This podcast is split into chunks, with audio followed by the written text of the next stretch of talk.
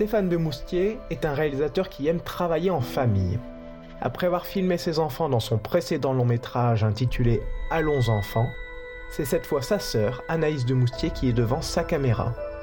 Avec son nouveau film, La fille au bracelet, le cinéaste propose un film autour d'un procès et installe Anaïs dans le rôle de l'avocate générale.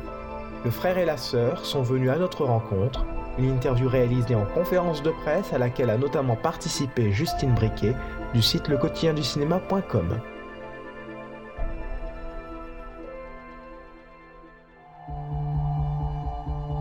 Le corps de la victime présentait sept plaies de profondeur variable, mais qui ont toutes été provoquées par le même objet tranchant type couteau de cuisine. Mademoiselle Bataille, quelles étaient vos relations avec la victime Flora Dufour? On était amis, meilleurs amis. Vous affirmez donc, vous n'avez ni agressé ni tué Flora Dufour C'est bien ça. Mais en tout cas, voilà, moi, il y avait l'idée de euh, proposer aux spectateurs de vivre cette expérience. Qu'est-ce que c'est assister euh, soit en tant que jury, soit en tant que proche, au procès de quelqu'un qu'on croit connaître. Et à faveur du procès, de, d'être amené à se questionner, est-ce que vraiment on connaît ses proches, jusqu'où on les connaît, jusqu'où on les accepte, jusqu'où on les aime.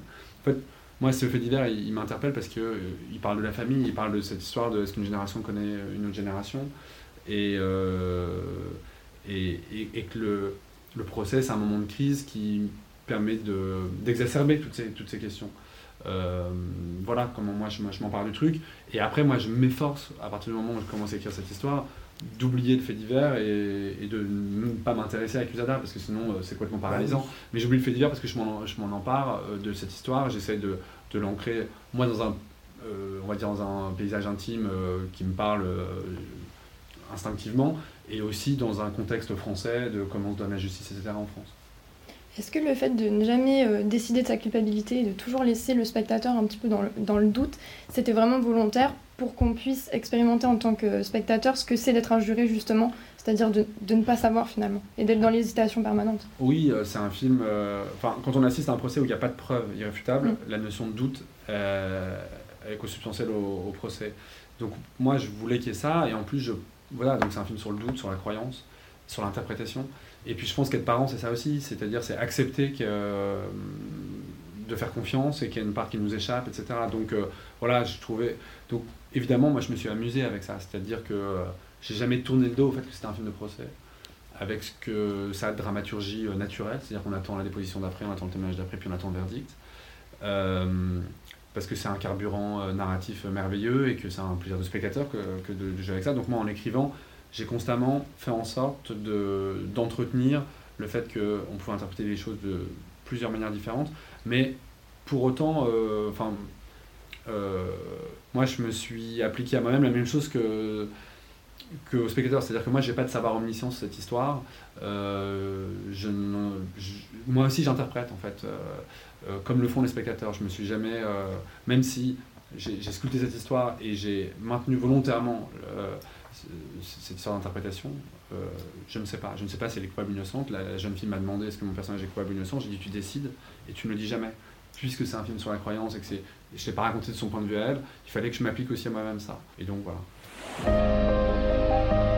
Il est rapporté que Lise Bataille a menacé Flora Dufour en écrivant Je vais te tuer, t'es morte.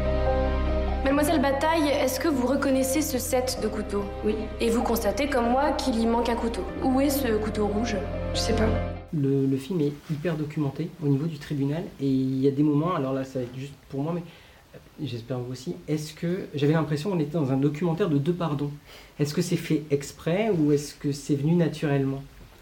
Non, euh, je voulais pas que. En fait, je voulais pas que le film ait valeur documentaire parce que ça me paraît inaccessible et, et c'est pas le cas, mais en revanche, je voulais qu'il soit fidèle et conforme à la manière dont le droit euh, se donne aujourd'hui en France. Donc oui, euh, je l'ai fait lire et beaucoup fait lire à des juristes, à des avocats, à des magistrats, euh, parce que même si je faisais un pas de côté, je voulais en avoir conscience.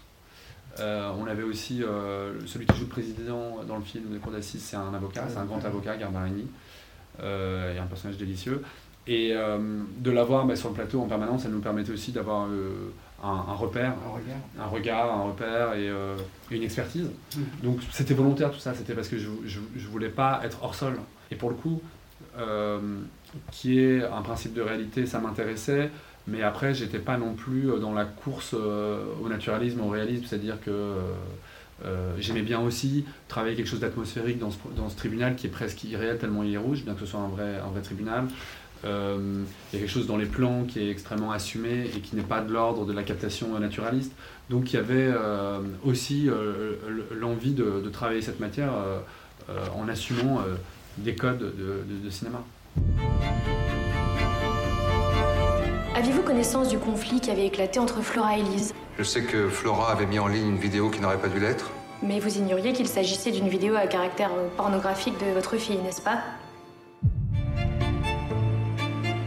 La journée, j'avais l'impression qu'on parlait de quelqu'un d'autre. Vous savez qu'elle a eu plein de copains Je sais qu'elle en a eu, ouais. Non, mais vraiment plein. On a tous commencé au lycée, non?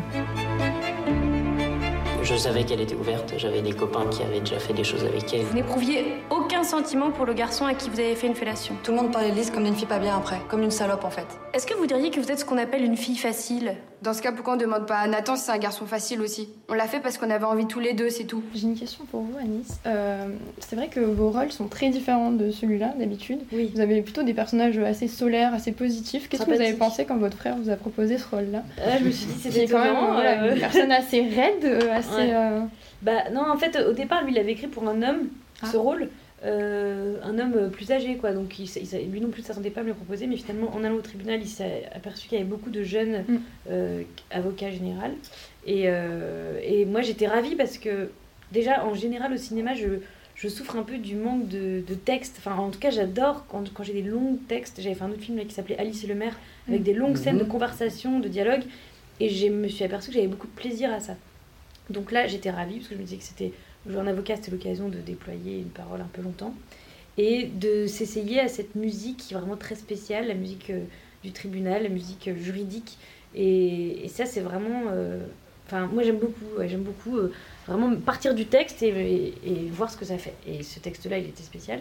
Après, pour parler de la personnalité de cette jeune femme, c'est vrai que c'était un personnage beaucoup plus dur, rigide. Euh, que d'habitude. Et ça, euh, en fait, je me suis rendu compte que c'était extrêmement agréable. C'est-à-dire que moi, spontanément, je me dis, oh, mais c'est horrible, elle est horrible, parce qu'en fait, on a envie d'être aimé dans la vie. Et mais en fait, c'est très très jouissif pour mm. l'acteur de jouer quelqu'un qui n'est pas spécialement aimable euh, a priori. Et, et mon travail à moi, c'est d'essayer de comprendre pourquoi elle est comme ça. Mm. Et je trouve toujours des circonstances atténuantes. Dans le film de Guédiguian aussi, Gloria Mundi joue une fille très dure, très violente, mm-hmm. qui avait presque la rage. Et je me dis, mais elle est horrible en fait. Et finalement, on trouve toujours, quand on est acteur, le moyen d'atteindre, euh, enfin de comprendre euh, pourquoi on en arrive là. Et là, dans le cas de ce film-là, je me suis dit, c'est une jeune femme qui euh, a sûrement quelques complexes par rapport à son âge et à son manque d'expérience, et qui a besoin de, compenser et de peut-être en faire presque un peu trop et de devenir plus royaliste que le roi. Mm. Et je me suis dit, il y a certaines femmes, par exemple, qui occupent parfois des fonctions qui sont souvent occupées par des hommes. Je pense aux femmes flics, par exemple. Parfois, il y a des femmes flics qui, qui se disent, je vais être encore plus autoritaire, encore plus dur que qu'un homme, elle, comme si elles avaient besoin de compenser, d'en rajouter.